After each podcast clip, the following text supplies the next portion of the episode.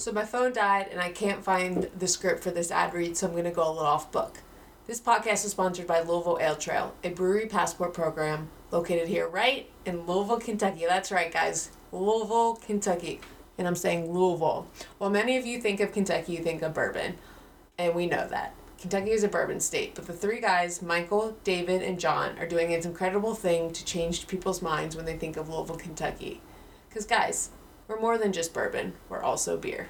So, next time you're in Louisville and at a brewery, ask a bartender for a passport because, well, let's be honest, if you finish the passport, you're entered to win some money, and we could all use some of that for more beer. Hey, all you Schwarzbiers and Doppelbocks. Welcome to another episode of Boys Are From Martin, a women in beer podcast. On this episode, I am joined with Sarah Casimir of Elsewhere Brewing in Atlanta, Georgia. I'm going to keep this introduction short and sweet, only because my new dog is pawing at the door and not letting me do a proper introduction. But I will mention one beer that I had this week that I really enjoyed was Falls City Beer in Louisville, Kentucky. Is dry hopped lager called Couch Coach is back out this I guess it's a winter seasonal for basketball. It's called Couch Coach. It's got basketballs on the design, but it's a dry hop lager and if you know me, I love lagers and I even love even more I love dry hop lagers. Like I said, this intro is going to be short and sweet. As always, thank you so much for listening and enjoy the episode. Hello, everybody. I am joined with Sarah Casimir of Elsewhere Brewing out of Atlanta, Georgia. Sarah, how are you doing this Monday afternoon? I'm groovy. How are you doing, Kinsey? I'm good. Uh, just want to for, warn everybody uh, my dogs have decided this is the time of the day. They're going to wrestle and wrestle really loudly. I will try to mute myself, but um, on the times I'm talking, it might be a little bit hard. So you will hear Oberon and Otto in the background. Um, but yes, yeah, Sarah, again, thank you so much for for joining me. We've kind of gone back and forth for a little over like two or three weeks trying to find a time to uh, get a time scheduled to do this interview. So I'm finally, I'm glad it's finally happening. Thanks. I think that like encapsulates working in the beer industry in general, right? right? Something always comes up, schedules always change. Um, but I appreciate your flexibility as well because it's been both of us having things right. occur. So it's always, always like you're exciting. Gonna leave, oh, I'm definitely gonna leave the tap room by like seven, seven thirty tonight, and then you look down, it's like eight thirty, and you're like, okay, yeah, did not leave. Still, I've been here eleven hours, almost twelve. I think I should leave now though. Totally. Always something comes up, or you just get busy doing something, and um, you can't leave. So, but uh, I'm sure a lot of people listening understand that. But we'll go ahead and you know get jumped get right in um, to the questions. Um, so, like I mentioned in the introduction, you co-founded Elsewhere Brewing in Atlanta um, with your husband Sam um, in October 2020. But first of all, tell people a little bit about Elsewhere if they aren't familiar with it. Yeah, so my the journey starts a little while, quite a while back, yeah, like we'll, everyone's we'll, does. We will get into that. That is yeah, definitely part of it. But basically, we're um, we are a brewery and we have a restaurant attached to us here in Grant Park. It's like the south part of Atlanta. Um, and we obviously did not plan on being a pandemic baby brewery, but uh, that's that. Those are the cards we're dealt. So we spent kind of the last year um, working on our beer program and learning, figuring out what people really have like to drink um, here in Atlanta uh, that's something that's always unique to different markets and even within the city of Atlanta, depending on where you're at. Some people are asking for nothing but IPAs and stouts. Um, by us, fortunately, we are able to brew a lot of lagers and lower ABV beers, which is great because that's what we like to drink.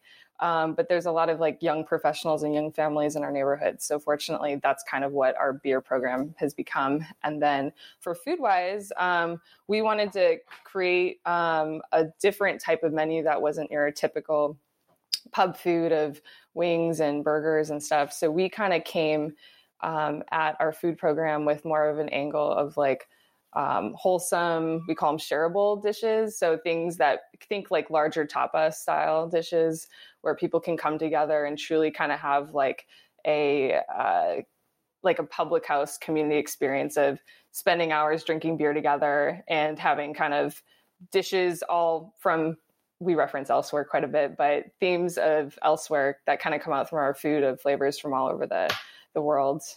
Um, so you have to kind of have a full experience and not being out. Our goal is to not get you to to get you to not leave. I, I think I just got what your name comes from, if I'm correct. That basically all your ideas come from elsewhere. Yeah, uh, yeah, we're big travelers. It just clicked. Yes. yes. and kind of our our journeys over the past few years before opening the brewery um, were to make up the experience of our brewery. So our beer program has beer inspiration from all over the world, like a lot of breweries do, because beer is you know originated not from from here, of course, um, but also our food and our atmosphere and aesthetic and brand as well. So everything's like kind of a culmination of things that we've fallen in love with and that we know people love as well from other places. So that's how you get elsewhere.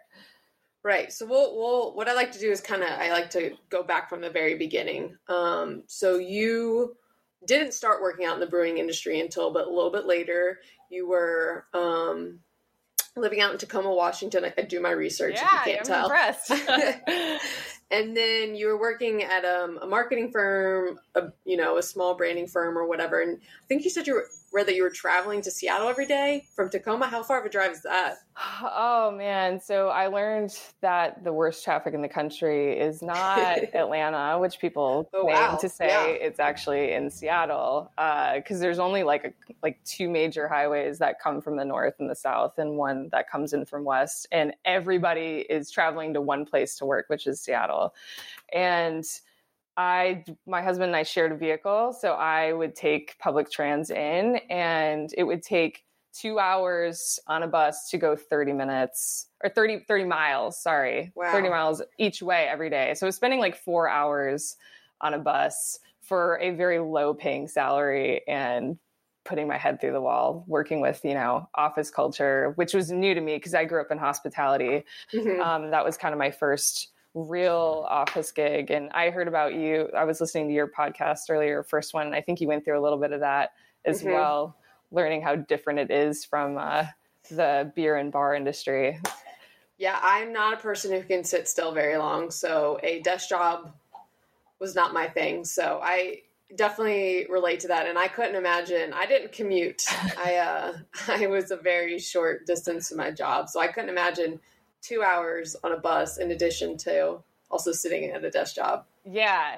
Yeah. You got to live like right next to your office, I think, to, in order to, you know, maximize that time of so sitting, that, you know? So that's what you did. You got a job very close to your, where you lived, correct? Yeah. Yeah. So I was debating, it was the commute. It was also like just office culture was really different for me. And, there was a brewery that was well known in um, the Puget Sound area called Seven Seas Brewing, and they were opening a second location.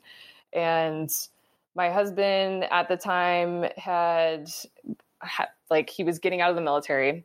Um, our initial plan was to for him to retire well not retire but just finish up his commitment with the military and to move to new york after and i was planning on moving up my way in the branding firm world, and he was probably going to to get into consulting and go to business school.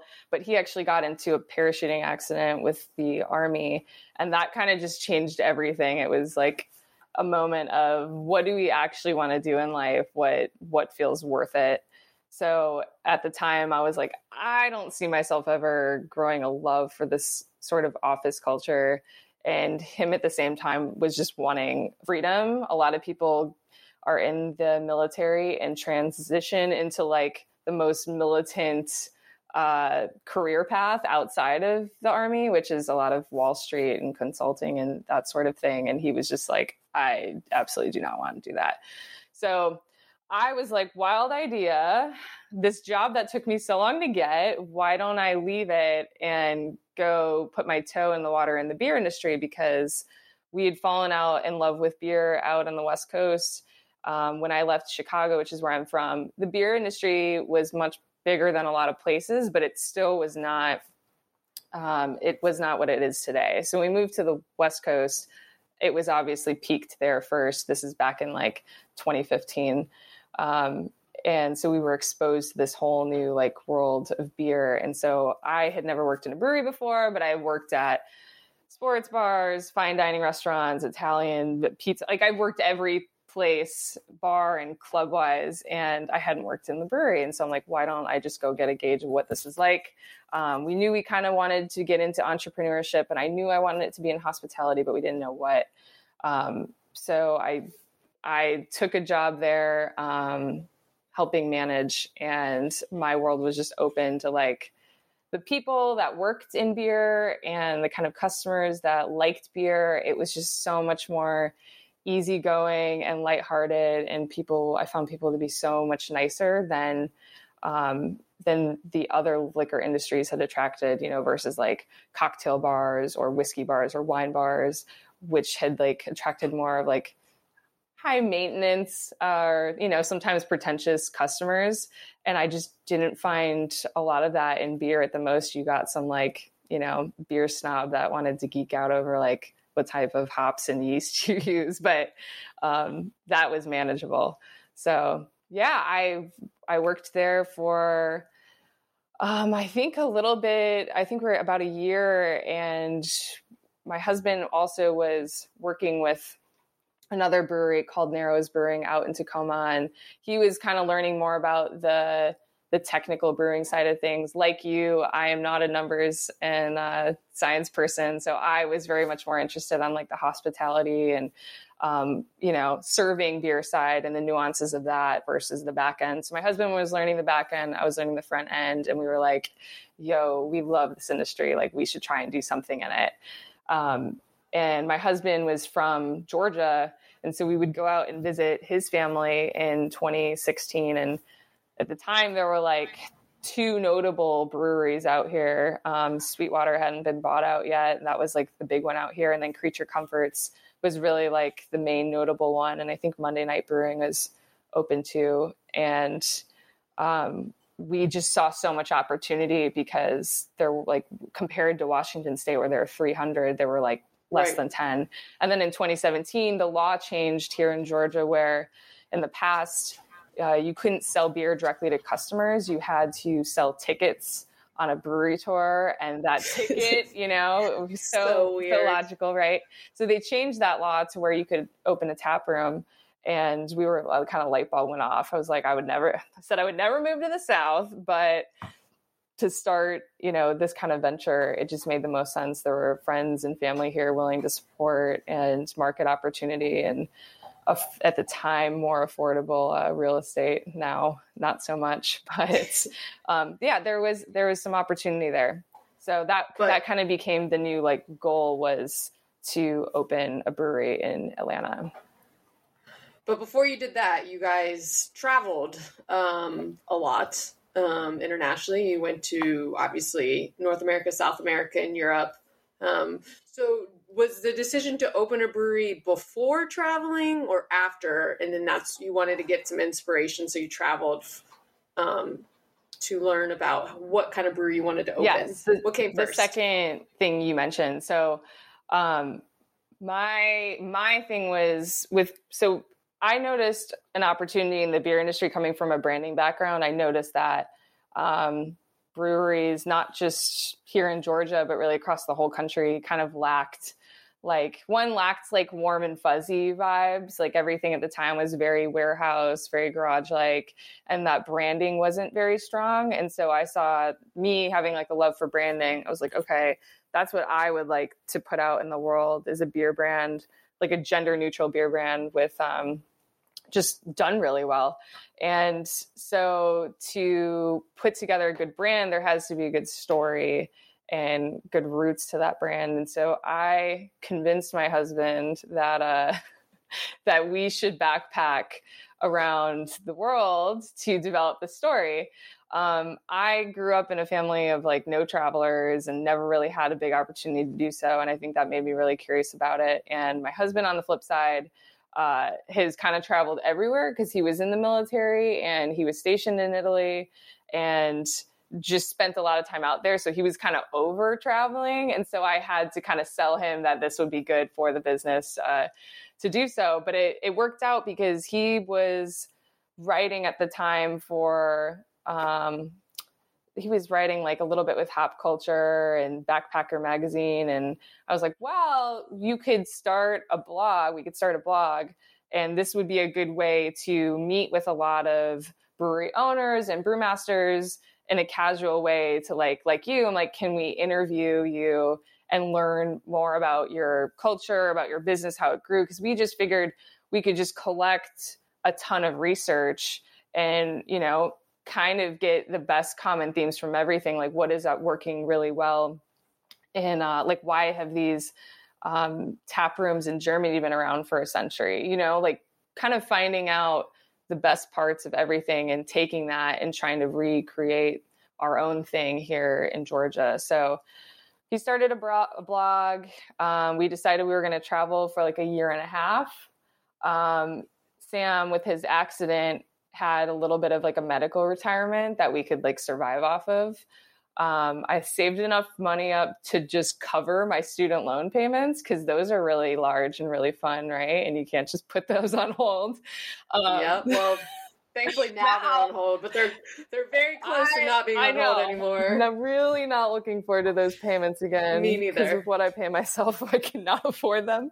But um, so yeah, I, I we saved up enough money and kind of just lived really minimally. And for our travels, one the first part was a little bit of play. We spent um, six months living out of our truck and just kind of traveling in amongst national parks in um, on the west and backpacking those and hitting up some like some of the best breweries in the country are out there. So we did a little bit of that um, over six months, and then from there we went to Mexico and South America because no one knew anything about it. Like you would Google.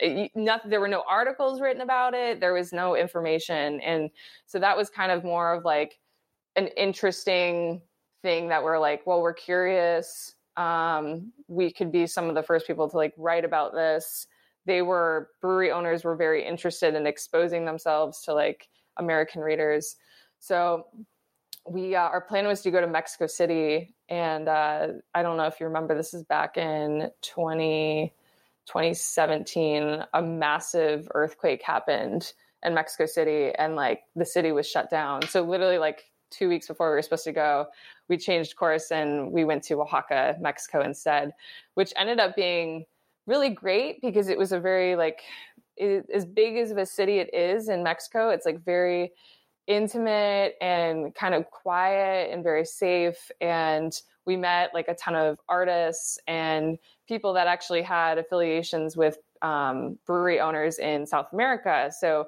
kind of how our trip worked all throughout South America is we would meet people in Mexico that had friends in Colombia. So we'd go to Colombia and then see their brewery and learn about it. And then they'd be like, oh, well, you have to stop in like Argentina. And these people were also like, you can stay with my family in these places. So it was like a great, um, just like an all around really cool cultural experience learning about not just beer, but people and hospitality in, in these other countries. And also like South America is kind of an intimidating country to mm-hmm. travel around if you don't know Spanish very well.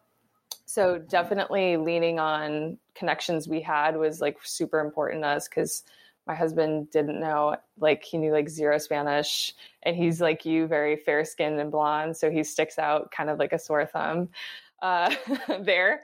So um, yeah, we made our way around there for for six months, and then we kind of reassessed our money situation because we initially wanted to go to New Zealand and Australia, but that was was like a really expensive jump going from South American budget to there. So we decided to go to just skip over to Europe instead, which actually like traveling in Europe um, is actually very affordable if you're doing it on the cheap. Like beers are a dollar, and you can go get like a pretzel or a brat for three dollars. So you can live pretty minimally out there. So in Europe, what we did though is to save money on lodging, is we we did these house sits where we would trade our services of watching like their pets in house for free and we would and then we would just stay there rent free. Interesting. Yeah. Never heard about that. Yeah, it was an awesome way to travel and that that kind of dictated our route through through Europe because in South America the craft beer industry when we went there five four years ago now the craft beer industry out there felt like what craft beer felt like here in the 80s so like very new like breweries were brewing on like one barrel homebrew systems for like a whole tap room. It was just it was crazy. And so that is kind of what i think about back when you know like sierra nevada is getting their brewery off right. the ground. And so everyone was very eager to talk to us whereas in europe when you're contacting like the owner of someone that like has been brewing here for like 100 years they're like cool like some people really were really sweet and interested to talk right. to us but like mo- a lot of people didn't respond to us so we had to kind of lean on um, finding our own opportunities versus in south america everyone just wanted to connect us with mm-hmm. everyone so our first fortunately our first um, house sitting opportunity was in a little town called Zoetendaal in Belgium. And fortunately, Belgium is such a tiny country that like we could just road trip the, right. you know from anywhere we could we were staying at this house for a week and you could go you know an hour in any direction and have like access to everything in its route so um yeah we spent like four months in europe and that was kind of where we really developed like how we wanted our um, like our our place to feel like going into these really old um, mm-hmm. beer cafes and German beer houses that have been around forever. And it's like, well, why do people come back to this place every week for their entire lives? It's like, well, they make like a Pilsner and half a Hefeweizen that you cannot get sick of, you know?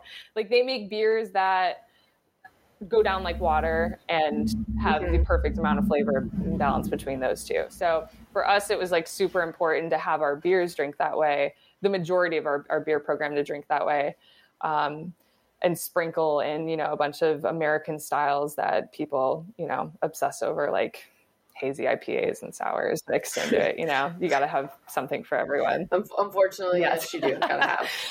totally. Um, and then our food program kind of initially was inspired um, from our time in in South America, and a lot of our space um, has kind of like a South American feel. We had um, a mutual friend in Mexico like make all of our furniture and ship it up, and another mutual friend um, did like a hand painted mosaic tile that became a piece of our a huge piece of our tap room. So kind of like you know our name elsewhere is kind of like I said, all these little like bits and pieces and connections from all over the place that kind of just marry in um, together. So yeah, it it was a uh, it was great. It was crazy. It was a crazy twelve months um, traveling through Europe and South America that kind of I think really helped us mentally prepare for starting to open a business because it's like living so minimally and it it right. looks it's funny because like both of these things kind of can look glamorous to some people um, but really like it's really both things were both very difficult and rough and very stressful and didn't feel glamorous like you know 90 99% of the time so we got back and and walked down many avenues of getting the business plan going what do partnerships look like initially my husband and i were going to have a partnership with multiple people and our visions didn't line up and that was like a big thing for me was i didn't want to sacrifice like this this story that we had come to create and right. so we ended up ditching those um, business partners which we had like not officially signed on but like throughout our whole travels like it was planned on joining them mm-hmm. and then uh, we walked down another avenue of potentially filling in for an owner that was selling their business but again that wasn't what we wanted and that didn't work out. And then we were just kind of we had a moment where we're like wait a minute like the bank will lend to just us two. Because there's this thing like i mean i was 28 at the time and i'm like no one's gonna give us a loan like to open a business. We're too young. Like they're gonna think we're freaking right. nuts. Um but then we found out they would and we're like well why the hell would we like we can make all the decisions we mm-hmm. want and not have to sacrifice anything that we're talking about so we signed our life away to a really big loan and we found a space in this part of Atlanta in a neighborhood that really resonated with us. It's uh, Grant Park has like a very Pacific Northwest crunchy farmers market type feel, which we love. Um, and uh, yeah, we spent. I think we signed the lease in May of 2019. So it took us like a year and a few months um, to get our doors open. Uh, first of all, I love that you described it as crunchy. I'm glad I don't think like I've that. ever heard that word. Just like a part of like a city described as crunchy, but I really, I really like that. So um, that, that great. I'm glad it resonates. Uh, but uh, I just wanted to go back uh, real quick. Um, you know, you spent. You said you were in South America, Mexico, Colombia, anywhere else? Ar- Argentina, Chile, Peru. Uh, I think that's it. South America, as I learned, like I thought that we could travel around South America like we could in North America. Mm-hmm. Have you been? I've been to both Costa Rica okay. and Peru. Uh, it's like no, there's no trains. Bus rides take mm-hmm. like days. They're scary. And they're yep, scary. scary. And we looked into like getting flights. We're like, oh, we'll just like fly from like Peru to Argentina. And it's like, that's going to be $800 one way. And I'm like, Mm-hmm. What? I love how I realized this after I got there. Like you think that right. I would have known that before, uh, like done that research, but so we took a lot of long, sketchy bus rides. We took like a four day mm. bus ride going from like Chile to to fly out to Peru because to get back to Jeez. the United States, it was like the cheapest to fly out of Lima to get to Atlanta. But we were gonna like mm-hmm. break the bank if we had done it any other way. Right. So yeah, it, it, and then I learned too, like like first class on their buses is really like like like probably economy like equivalent you know? And then i learned like like no like their second class or their third class is like you're sitting like next you're it's rough. You're it is there is a tier of of class that doesn't exist here in travel. Mm-hmm. like i don't know if you've heard of um like the chicken buses that like literally you can ride like on a bus with like caged animals. Like that's the cheapest way to ride. Like that exists. Like you can do that. Thankfully, did yeah. not ever have to do that. Which we we didn't do. We didn't do, but we had met people that had told us about like if you want a cheap way to do it. And I was like, if I was 21 or 22, sure, but like late 20s, like no, I'm gonna just pay for it. I'm surprised you didn't say anything about guinea pigs because I know in Peru that's their thing is the guinea pigs. I didn't come across any, but I also wasn't in Peru long enough. But uh, that would be really interesting to to stumble upon a guinea pig experience. So, what was one? You know, if you remember one thing from just South America, um, whether it was talking to a brewery owner, an experience, or mm-hmm. you know, whatever. What you know? Tell me about one that one story. Um, I think memory. the place that so most breweries in South America were kind of like, as I was telling you, they were on, you know, one barrel systems. They had crazy health regulations. Like you would go into these these breweries and people would be in like white suits, head to toes with goggles, brewing on a little one barrel system because that because that's how the government like treated it. The government was like, I don't know. I don't know why they thought beer manufacturing was such a weird foreign thing. So so I just finished like Narcos, okay. the latest season. So all my mind just is like goes like lab. something with like the drug. Yeah, that's what yeah. it, that's what it looked like. It was so weird. Um, but so all of those breweries were kind of on that same level. But then we got to um, we were in Buenos Aires uh, in Argentina, and we had heard about this brewery called Strange Brew, and it was uh, which I love the name. Um, and they're everything about them is weird but super cool. Um, they're like guys probably in their young 30s when we met them, and one guy I think they were both from Argentina, and they had went and met a friend like in from Norway, and they came together and opened up this this brewery in in Argentina and it was definitely like it was the best beer we had. Um, definitely mm-hmm. doing modern beer styles like you know IPAs, right. which and doing them really well. And they, uh, yeah, they just had like an interesting story. Like they came together. They weren't from Argentina. They were from Argentina at one point, I believe, and then moved away and then came back to open because there weren't a lot of good breweries in the area. And they were brewing, I think, on like a 15 barrel system. So they were definitely out of like craft beer, um, like the most advanced. Um, and and I bet they were benefiting a lot from the tourism that Buenos Aires gets of, you know, like yeah, skiing and all that yeah. stuff. I think in yeah, but mostly like it was a lot of just cool, like young Argentines like hanging out in there.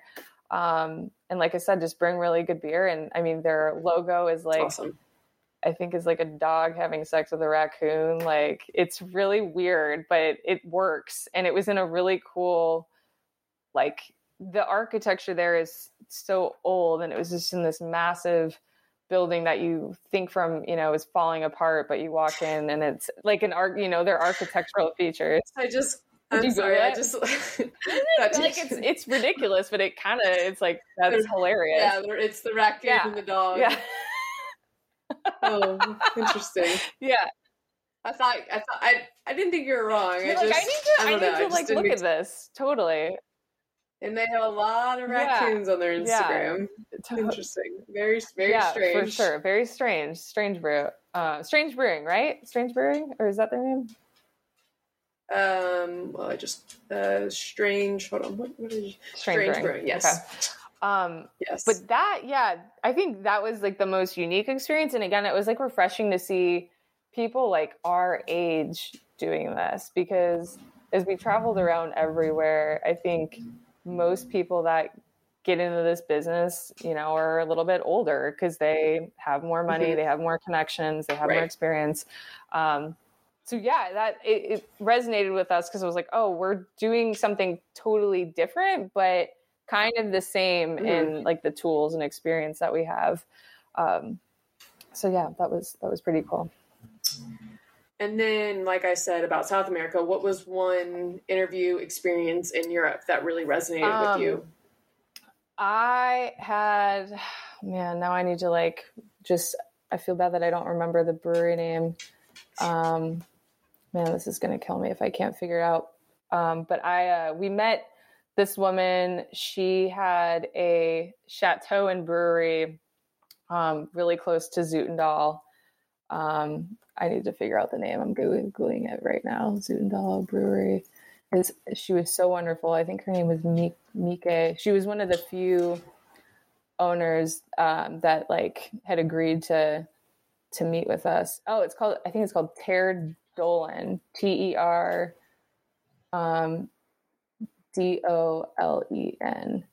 Um, so I met this woman, and she like invited us in. I didn't know like I, I didn't learn that like Mike is like I think it's predominantly like a woman's name, and I think she was from she's on the border of like uh, the Netherlands and Belgium, and that's like a common woman's name from over there. And so we we and I was surprised to, to learn she was a woman woman because she like had this beautiful old historic brewery, and we learned that she um, had i believe she had opened it with her husband initially but her husband and her divorced and she was like running this whole thing.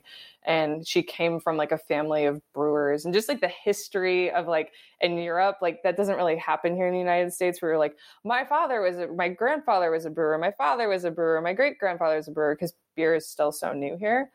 Um, so she had this amazing story and then she was just running this like gorgeous terraced castle brewery and like the hills of like this tiny part of Belgium and just kind of like living life like a boss. Like she just had her like boyfriend over on the side and she's in her 40s and she just was like living the chateau behind her house and like I think thought it was so cool to see like an older woman so successful in beer and could attribute everything to like herself and what she'd built for it and again i i just not yet. It's going to happen eventually here and i'm sure there's women out here that are at that point in beer.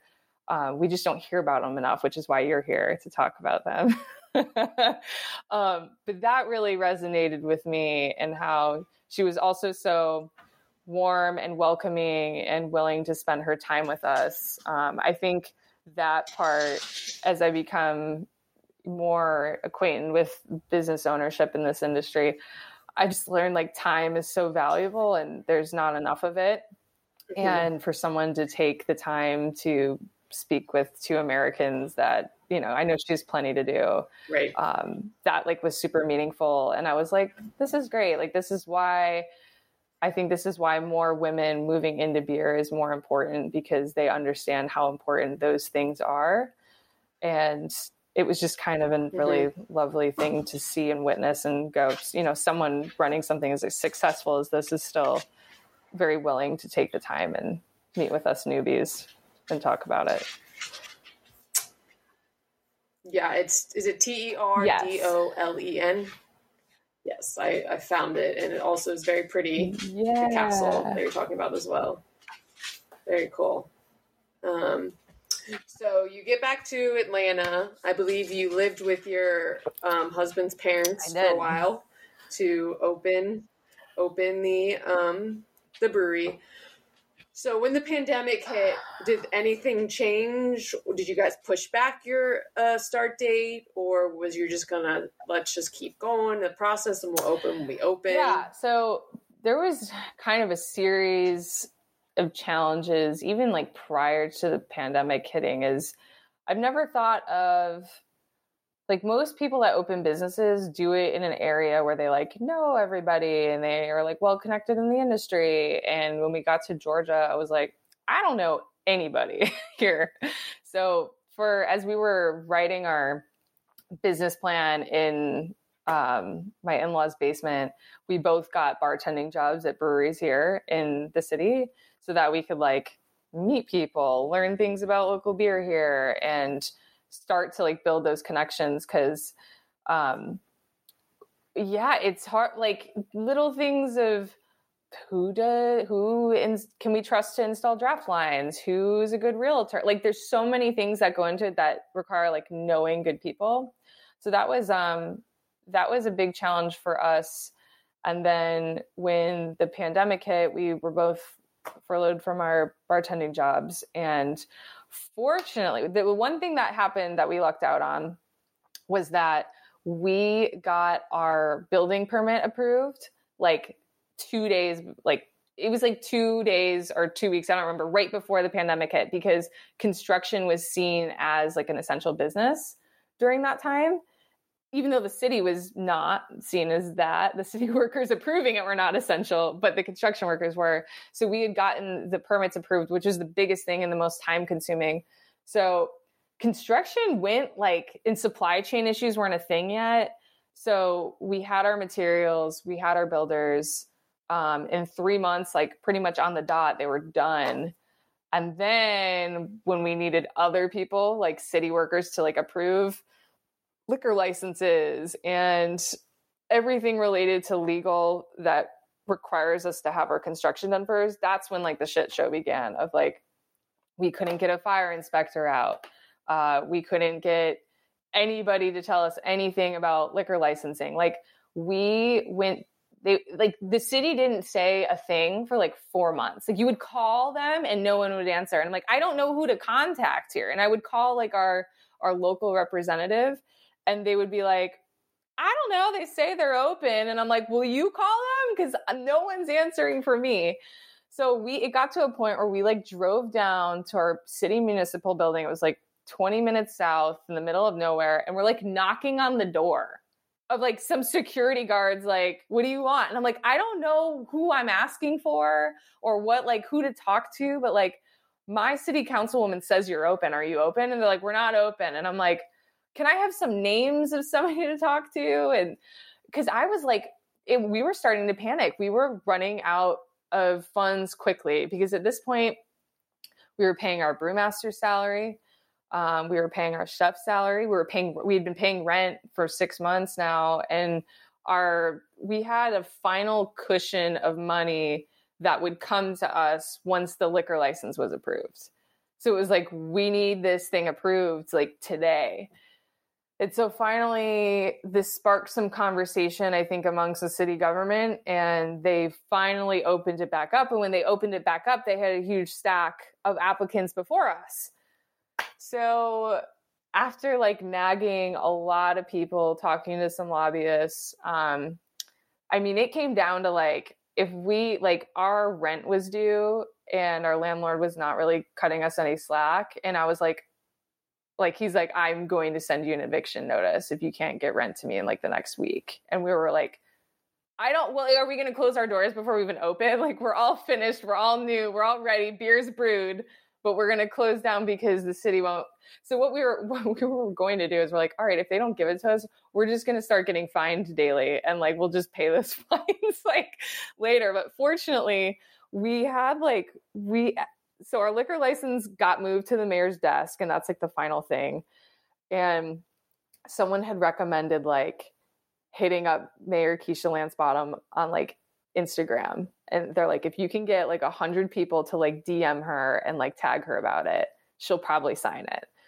So we have like the the the, the week we that is so like 2020 like instagramming know, so the mayor ridic- it's so ridiculous right so that's what we did. And you know what? It, it got signed, and we didn't have the physical paper. I don't even know if we have the physical liquor license because their printer broke right after they approved us. But we're like, whatever, we're opening. The city's a shit Oh, show. gosh. So uh, yeah, we that was the big. The city was the biggest holdup, um, which is ironic because we're like, we're Mhm. just trying to give you our tax dollars. like, um, right that's gosh think if i take anything away from this interview it's that you had to email or dm Yeah. the mayor Yeah, on it was like- instagram that's how it's a good idea though if you want to get something happen just love blow up their social, social media because phone calls and knocking on doors won't do it, but social media messaging will.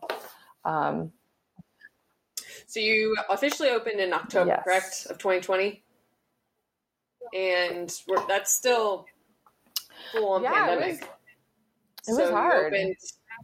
Was it limited capacity yeah, Obviously we opened at a limited capacity. Um, thank God we had some patio space because that's really where everyone, you know, was comfortable sitting.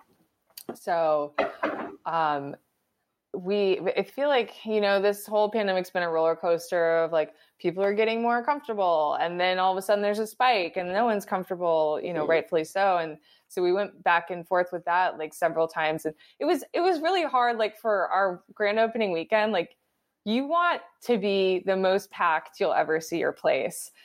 And Right. that was so hard to we had to like kind of like not not talk about it to the point where we're like all right we're gonna have too many people. But right. the first night we opened was was crazy. Um and we were also like oh my god is this safe? Is this okay? Like so we had to juggle Right. that thing. And then um the next day it was like pouring rain which was terrible like on our actual grand opening. So we're like everyone's trying to come in. We're turning people away because like you know capacity. So that was that was you know bittersweet.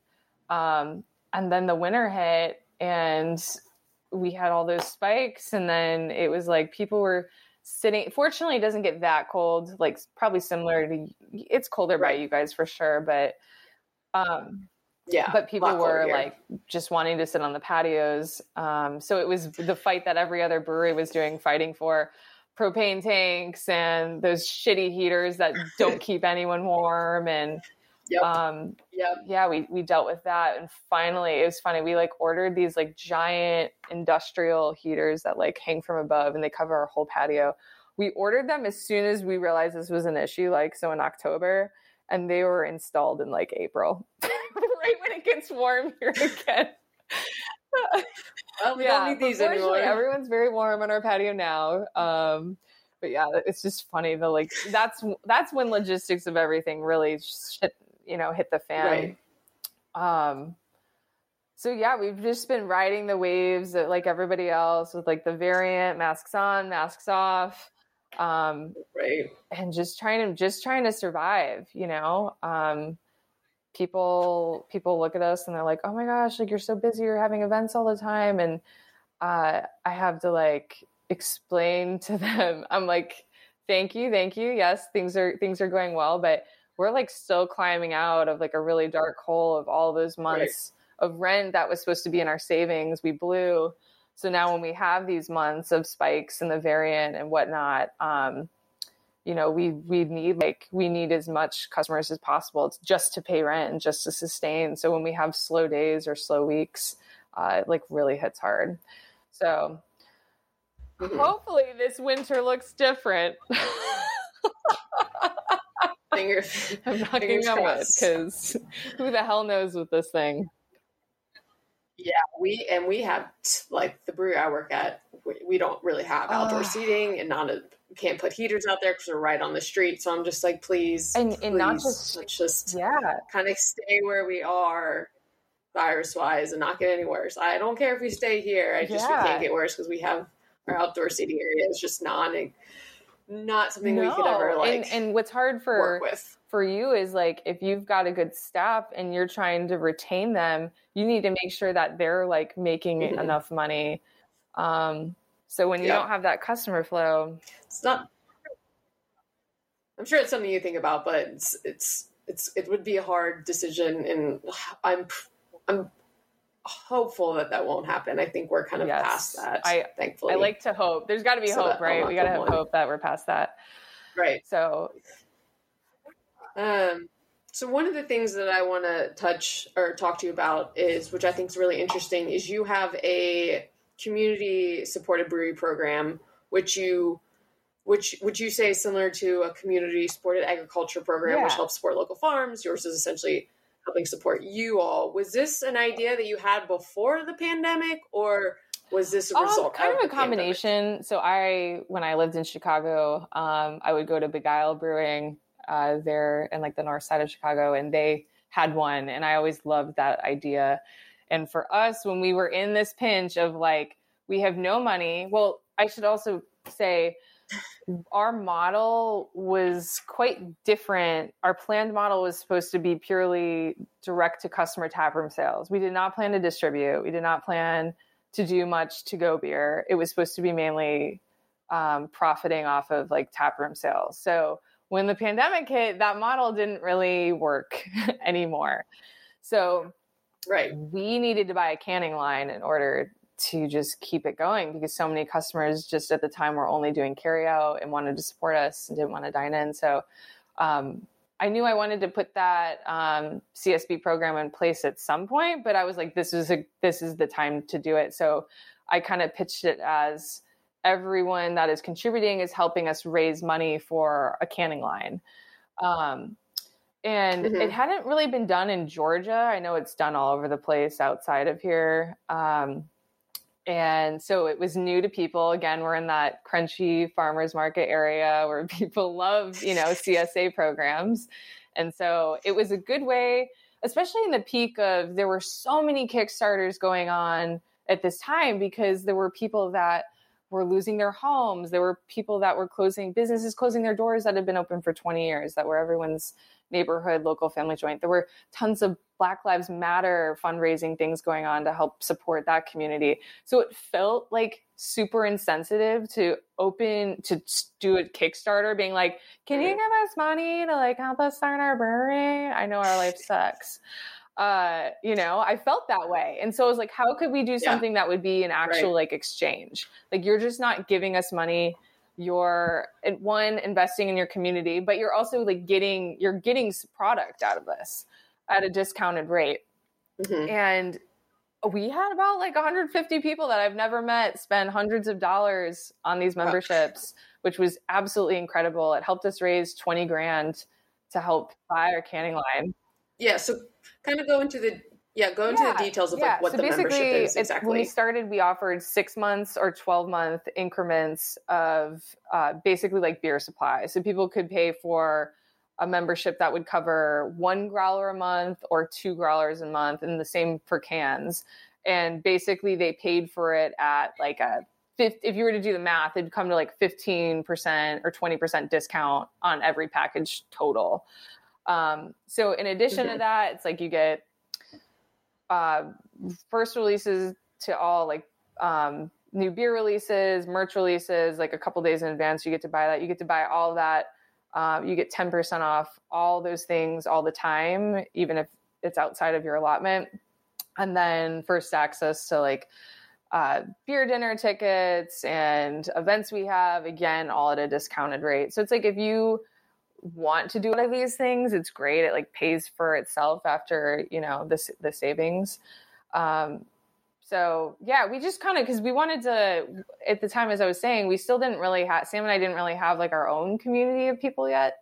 And I know there's a lot of people our age when they move to a new mm-hmm. city, like Atlanta is a very transplant heavy city that want to have ways that aren't weird to meet people like them. you know? Um, so yep. we thought this would be like a good way. So it acted function as like a few things, like actually like a community um, program and also supporting your local water local watering hole. And um, also yeah just getting a lot of beer at a good discount. But it's just funny because nobody i know i've heard i was reading i was listening to lady, your lady justice brewing podcast and she, they did the same thing and i was laughing because uh, they said the same thing I say, where it's like all these people committed to buying beer that they had no idea what it tasted like. so to spend like three hundred dollars on beer and get it and be like, right, well, this is one for the sink, you know, all twenty four packs, like that would suck. But half the people didn't right. even like half the people that bought i shouldn't say half i'd say like 15% of the people that bought these like never even came to pick it up. It was just like a pure donation, which was really sweet. So that's the kind of community we live in, which is right. really we're really lucky. The very crunchy the very giving crunchy community. community. Yes.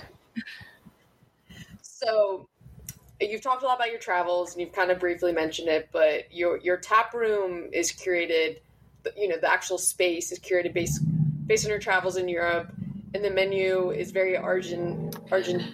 Yeah, Argentinian. You're Ar- right. Argent- which is Argentinian. I'm I should interject. It has changed so much from that. Yeah, we started with Change. that. We had a friend um, in Argentina who actually helped write the menu, and as we brought it back here, people loved it. Um, but the chefs that we had mm-hmm. had brought on were just kind of like they felt wrong cooking a style of cuisine that they didn't really have experience cooking. Um, like it felt right. it felt fake to them, and I didn't want them to feel uncomfortable mm-hmm. doing something. You know, it's like giving an artist like a canvas, but telling them everything what to paint and not letting them paint their own thing. And so, with that in mind, we were kind of like, you know what, like let's do com- like flavors that you're comfortable with, but all over the place. And and that kind of gave us so much more room to play too, not cornerstoning us into a certain type of um, style of cuisine. So um, our current chef Tyler has kind of taken his like Mississippi roots and done a little bit with that, but also taken you know a lot of flavors that from like Latin America and Asia, um, and kind of mm-hmm. blended all this stuff together, which is which is fun because um, it just kind of leaves things limitless and always something new and and a, uh, there's so like you can pair you as you know like you can pair any food with beer um, so it's really fun to get into mm-hmm. these mm-hmm. flavor pairings of like um, you know asian cuisine or indian cuisine that bring a lot of crazy flavor into pairing with um, you know some of our different beers it's just it's more interesting do you all uh, change uh, your yes. menu regularly? yeah, see, see, regular, regularly. Regularly, that was, was very tough um, to season, say. Yeah, seasonally, yeah, we do. We try and use um, like in the summer, we have a lot of access to like good Georgia produce, so that kind of dictates what dishes we're putting mm-hmm. on. Um, and then when the fall comes, yeah, basically trying to stay in season with um, with we do we have like a lot of vegetable heavy dishes. And then also like going lighter in the summer. Yeah i'm looking at your menu and it's it's making me very hungry looking at your menu.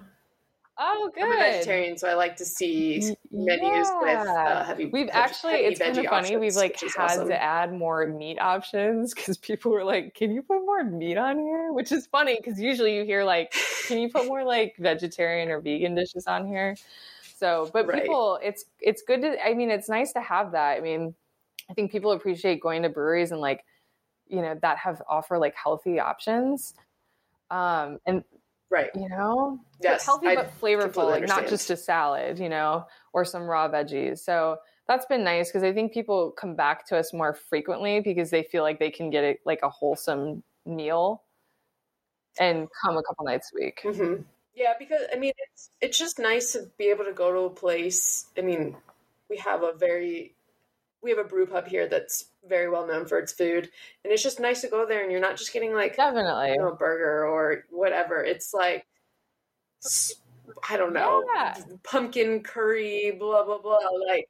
And you're just like, this yeah. is what I want. I don't want to look at a menu. I mean, yes, pizza's great, burgers are great, but it's just like something that's different and and good and wholesome and makes you want to come back again. And then they change their menu, so like you know, after a while, if I don't know, or you just ex- get excited for the new menu release. So they just released their their fall menu. So to see a menu like that at a at a brewery, it's what excites me and it's like makes me want to come down and well, eat some of this that. cauliflower that you got on your menu. you should definitely do that. Yeah, I mean, I think for uh for us too, like on just people that stick with us, whether it's our management team or staff, like I never want things to feel stale to us. So if you've worked at a restaurant mm-hmm. or anyone's worked at a restaurant for like, you know, a year and the menu hasn't changed and the beer menu's the same and the food menu's the same, it's like hard to get excited about it and the customers can feel that. Right. Um, and it, like selfishly, like I just don't want to get sick of stuff. I'm like, I would like to like have something I'm always excited about to eat or drink. Um, so I think we try and we try and do that. You know, keep some of like the core beers. We have like a core series of beers that we won't ever change, and then mm-hmm. so it's like half of our beer menu always stays. Like six beers will always be on there, six to eight beers, and then there's like four or five beers that always change with the season. So yeah. And then, uh, kind of finishing with with the space itself. You mentioned it briefly earlier. Is you know, you walk into elsewhere and it's not like this warehouse, which a lot of breweries, when, you know, this boom happened in 2015, 2016, just moved into these warehouses. It's, I mean, obviously I haven't been there, but through pictures, it looks like it's very carefully, carefully curated of plants, white walls, tile. So talk about and it seems like this is more inspired yeah, from your trip yeah, in Europe, there's um as I was mentioning, the, there's the like space. a couple influences like well, it's cool because everyone walks in there and almost like has like a different connection with it. Like some people walk in and they're like, "Oh my god, this like reminds me of mm-hmm. like the time I was in like Greece," or "This reminds me of like Santa Fe," which is super cool to hear. Like mm-hmm. all these different people, like it. We made the space to like resonate with people in that way. Like so many people in our generation love to travel, but a lot of us can't afford to do it all the time or don't have the time to do it. So the right. goal was to like create a space where people kind of feel like they're getting away in their neighborhood, but they can't. So, um, I mean, mm-hmm. I like there's just it's weird. Like it's literally like pieced together all over. Like tiles from uh, Mexico and furnitures from Mexico, but like the arches and plaster like on our back bar walls have like a very um, Mediterranean feel to it. Um, mm-hmm. Yeah, I'm looking at pictures, yeah. so the, that's why I'm like agreeing. Plants like just make a place yeah. more lively. Like we just really wanted to create a cozy space. Um, like our mission, our mission statement is like to be a like a public house type brewery, like a brewery public house, which is like a space that people mm-hmm. want to come in regularly, daily, and just feel at home at. And we tried I basically tried to create my dream home that I cannot afford to have myself, but that for, you know, for that to resonate with people and for them to enjoy. Right. So it's like comfortable lighting, comfortable seating, um, just nice atmosphere. Were you really heavily involved in the the design and the you know the yeah we had layout like the space? amazing architects that basically just mm-hmm. listened mm-hmm. and made it happen. I I didn't have any real like occasionally I'd be like, that should be what if we made that into plaster instead of this? Like I had a couple ideas, but they were like right. just the musical geniuses that took any tune I put out there and just like made it cohesive and make it look really good. So um and there are also like a a, again like a group of guys just a few years older than us. It was really cool to work with people in our age group because they just got they got they're right. our target demographic, so they knew how to design mm-hmm. a space for our generation that you know looking for a good local watering hole which you know we go back and forth sometimes we're like are people going for the, like is it bad that people are coming here just for like the atmosphere and like the alcohol because we do carry a little bit of spirits and we're like no because like we wanted to be an experience based place that welcomed right. everyone and i think that's a big that's a big thing in the beer industry where some people are like well i only want people coming in for lagers because that's what we do or some people are like well we only make like barrel aged mm-hmm. stouts and sours and this and that and i think that's what we wanted to not be. We wanted to be like an all inclusive space where if you have a couple friends that are gluten free and can't drink beer, we wanted to offer them like mm. vodka mm. and whiskey instead so that they can still all enjoy the space right. and it not be, you know, a downer for anyone that doesn't enjoy beer or doesn't, you know, or can't drink it. Yeah, I've never understood people who only like market to a certain demographic. We want kids in there. We have games. Um, we want older people. We have, you know, we don't carry, we don't have a liquor license, but we carry cider and we have wine on tap. So that's great. That fills that niche. Yes, totally. It, it, it, fills that need, and it's you know we have everything from lagers to sour smoothies to hazies to stouts on. So um, I think it's important just to make it feel welcome for every type of people. And it seems like you're doing that as well. Yeah, I think that's so important, and I think that's you know what the beer industry like should how we should be differentiating ourselves as i was mentioning earlier like mm-hmm. cocktail bars can be super stuffy distilleries and wineries can be super stuffy i think it's great that beer is like the original like working man's drink that right. was like welcome to anyone who wanted to have it. And so that's why like we don't like our management team doesn't there's a couple of beers on that like we just don't drink. We're not interested in in them. But we know so many people love them. Yeah. So like we'll keep we'll keep brewing them. Like we made um there was this uh rose ipa we made when we opened last year. Um and people like i was like it's i appreciate the taste but it's not for me mm-hmm. Yep. And people went crazy for it. And we're like, you know what? We'll bring it back for Breast Cancer Awareness Month. We'll rebrand it, donate, mm-hmm. you know, proceeds to the foundations available and people went they, they they lost their shit for it like they and it was gone it was like yep. we sold out of this beer in like two weeks um and so it's like you had like you have to give the people what they want um right. you know why why not oh, yeah there's there's definitely beers that I've had that we have on tap and I'm like don't like it not for me but like it's our best selling beer. And I'm like, great, yeah. that's why it's there. I will just continue to drink our dry hopped Pilsner. Good choice. So, Good choice. Yeah, I'm a, I'm a big Pilsner person. So um, to see your all beer menu um, excites me because you don't see. Uh, you don't see many pilsners, in, especially yeah. you don't see many core pilsners because obviously they take a lot more time to make. So totally. I always appreciate breweries that put in the effort to make really good lagers. I do too. I do too. So you just celebrated a one year anniversary last month. Um, so what's next for you all? What's you know, is there anything coming up that you really want to you know talk about, promote, or are you just going to keep kind of riding this wave of whatever the the pandemic brings at you? Yeah. So we we learned like there was kind of a lifestyle change that happened with the pandemic. Like people that mm-hmm. used to go out for beers like three or four times a week casually now maybe only go out once. So mm-hmm. we started leaning heavily on events, kind of to be like the special night out for whoever's whoever's going out. Um, so now, like it's crazy. We have we have um, we've been doing like monthly bingo, which has become a really big thing, which I never thought would. But people love it uh like of all ages which is is great and it's like it's hilarious like we they're like a bunch of tchotchkes like are the prizes like it's but people people love it so we're having mm-hmm. we have mm-hmm. like a monthly um comedy night which a lot of breweries do um but our space like has this really cozy cafe vibe at night so it's been a really great space um, for when we're able to host these shows indoors because it's like really intimate and mm-hmm. mostly candlelit.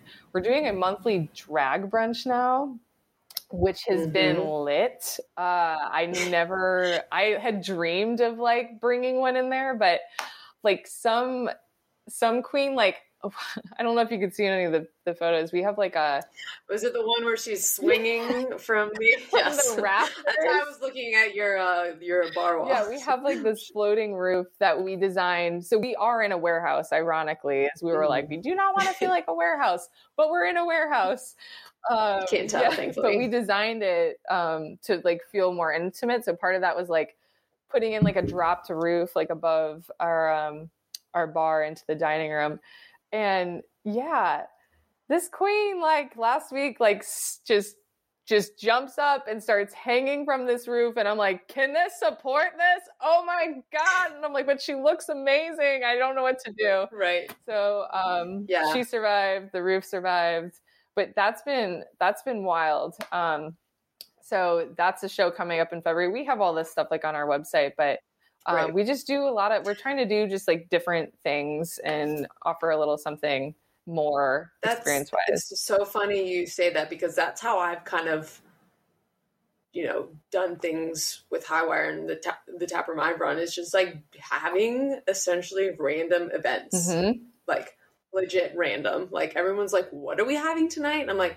"Tonight we're having a tarot card yes. out." Literally, oh, that is tonight. Like I'm Oh, it's oh, tonight. It's tonight. So as soon as I get oh, no, this, we had one I'm, a few weeks I'm going ago, up there, which is crazy. Yeah, and then like we did a plant swap for the first Aww. time, and they were so excited about. It. We're doing it monthly, so the next one's uh, in December, and just like I've reached out to like sewing people to have like a sew and sip, and I'm like mostly because I need to learn how to sew. So, but if you want it, that means like, other people want it. Exactly, and it's just like and everyone's been like, I love all these random events you're having. And I'm like, yeah, me too. It's just, it also is just a way to just bring, you know, people in who obviously wouldn't come in, totally. but also just like bring people together, you know, post COVID, giving them a reason to go out, like you Definitely. said. So it's so funny that we're kind of on the yeah. same like mindset of having those types of events. And it's been successful so far. You know, people, some, I think now people just need a reason to go out. Definitely. out. You know, they aren't just going to go out on a Tuesday night and have a couple beers, but they're going to go out if there's a tarot card reader or um, we had a seed swap last week. So this, this the seed bank oh. brought in all these seeds and I left with like 10 seeds. I'm like, I live in an apartment. I don't know where I'm going to put these, but it was, um, they were so happy how excited people are about like, um, you know, uh, yeah. like, what am I saying? Like coming out together to uh, events suburban and... egg or whatever. Um, just agriculture in general. So it's, it's funny that you know yeah. to hear some other people are thinking that way as well and i'm just not having random yeah yeah i have one for you our third so last friday um, was our probably our third craziest night we've ever had uh harry potter trivia night yeah so we have um on Wednesday, so this Wednesday, we're doing Friends Giving, but it's a Friends themed oh, night. man. So we're doing Friends trivia. Oh, you um, guys will be nuts. Friends, like I have, a, I'm just gonna give away some prizes for like best outfit, and then like Amazon has like these like Friends photo booths. Oh, so um, we're doing a Friends themed trivia on Wednesday for Friendsgiving. So yes, theme trivia is always just crush. Totally. Because people can nerd out, and I love Friends yeah. too. So. I also plan events that I want to do. So no, it's. I mean, that's that's the good thing. That's really nice about being being the mm-hmm. planner mm-hmm. for like we're our target audience. We like to drink right. beer. We're exactly you know our age group is going out. It's like if you and somebody else thinks that's a good idea, then there's hundreds of people out there that'll right. that'll think the same. Yeah, I think we'll be pretty busy on. I mean, Wednesday's a big going out night. I don't party yet, going out night anyway. So hopefully, hopefully it'll be a good night. Um, but I've kept you over an hour, so we'll go ahead and wrap this okay. up. Like I mentioned, uh, rapid fire and then two questions. Okay. So first thing that comes to your mind: six pack of twelve ounce cans or four pack of sixteen ounce cans. Six pack, twelve ounce. If you're drinking straight from it, a bottle or a can. Can, which I can't believe I'm saying that. but can, yeah. New England or West Coast IPA? I'm gonna go New England. Stout or porter? Porter. Gose or Berliner Weiss? Gose. Seltzer or cider? Cider. Um, pumpkin beer or Oktoberfest? Oktoberfest. Brewery cats or brewery dogs? Brewery both. I. I'll, I actually will go cats because they actually do something. To serve a purpose, yeah. Uh, favorite beer city that you've been to? Um, favorite beer city I've been to. Which you're, Um, this, I'm be give very me one your answer is. because- Second on that, I would I would have to say Brussels. Mhm. I would assume so. I Yeah. mean, if you've been They've there. got the beer bars and all the most unique breweries covered. A favorite beer glass style? Ooh, that's a good question. Um, I would say a footed pilsner glass, Okay. Um, like like, like, a the like the V with Okay, like the base yep, at like the bottom. um, They're like the vintage like pilsner glasses. like a Stella Artois glass. Yes, but like much more like skinny and taller. Okay, yeah, I know what Yeah. you're talking about. Yeah, Uh, favorite hop variety? probably Saaz. We brew all of our lagers with a shitload of Saaz. Uh, what's your go-to beer right now? I guess it can be your, one of your own. Um, no, that's cheating. Um, favorite go to beer is it bad? It's so bad when I'm like not at our brewery. I like order High Life, Miller High Life out of bottle. Ironically, you know, I just said I drink out of cans, but like that is like the one bottled beer I drink Mhm. everywhere. Um, but outside of that, I mean, when I when I visit Chicago, um, that's it's like I drink all of our beer when I'm here in Atlanta. When I go to Chicago, I drink um I drink any dovetail or half acre I can find. I did a podcast with the brewer at Dovetail, and she sent me like six six four packs of beer, and Oh hell yeah! I have never like made a noise after I drank a beer, but I Did made a she- noise. Did she send you half a bison? Uh, yes, the Kolsch, Oh, the man. Pilsner, the Vienna, and I after every single I did after the Kolsch, and I was like, this was weird, Kinsey, but and then I was like, won't happen again, and then I drank the Pilsner, and I was like, okay, just made another noise, like I I was like, this amazing, amazing. I get to go to Chicago incredible. in June for a wedding, and I literally will land and drive straight to Dovetail, so I get that. It's a good call. Everything they do is so great. And then two questions. hmm If you could go on any beer vacation right now, where would it be and why? Um, you know, it just got cold. I'm, I would probably to keep it short and quick. Like, I would just go to the West Coast and drive the coast and hit, you know, all the breweries along the way. I mean, there's there's such good stuff. You got everything from spontaneous to IPAs to like, you can cover. The nice thing about, I mean, the cool thing about Europe is you go to the epicenter of like lagers and the epicenter Right. of you know certain ales that are out there but like the great thing about the united states is like we have all We do the styles right. so And we do them well. That's yeah also the very we do we do so that would probably be my Last favorite trip Last question. If you could have one beer with one person, who would it be? Or a beer with one person? You know, you walk into elsewhere, sit at the, the bar with a person with somebody, who would it be? yeah it'd be anthony bourdain yeah i Yeah. just watched his um rewatched his his if you haven't seen it his bar episode of new Mhm. york it's a really old episode i think it's like 20 years old and uh he does you know normally he focuses on food but he goes Right. to all of the bars like a whole new york bar experience and he talks about like what makes the best bar what makes the best bartender you should watch it it's great um So what's what's a weird thing about me is I'm not a foodie at all. Okay. I like like good food, but it's something I need to like, especially with beer. You know, food and beer pairing. It's something I should be more into, but I'm just I'm just not. I like. And That that make- kind of person. that makes being That- vegetarian easier you're like i Yes, just need to get sustenance in me i don't Right. care it doesn't need to be meat so Literally, we'll just that's eat a peanut butter and jelly for dinner if it's good. No, Wait, that's I actually that's a that's actually like a, a good way to be no, actually, I it's even worse. I get meals delivered to my door, so hey it's and I put them in the microwave. Yeah, but no, that's that's a good answer, and I'm sure having a beer with him would be very fun and interesting and a great conversation. for sure Well, Sarah, I took up a lot more of your time on this Monday. Um, I really appreciate it, and I'm so glad we finally finally got to sit down and uh, talk and have a conversation. And um, I think I need to make a trip to Atlanta soon. Sounds like. Yes, get down here, and when I pass through Kentucky, I will have to come check out Highwire. Yes, you do. Um, if you like bourbon, mm, it's also a good reason got to a come lot of that there. We do, we do.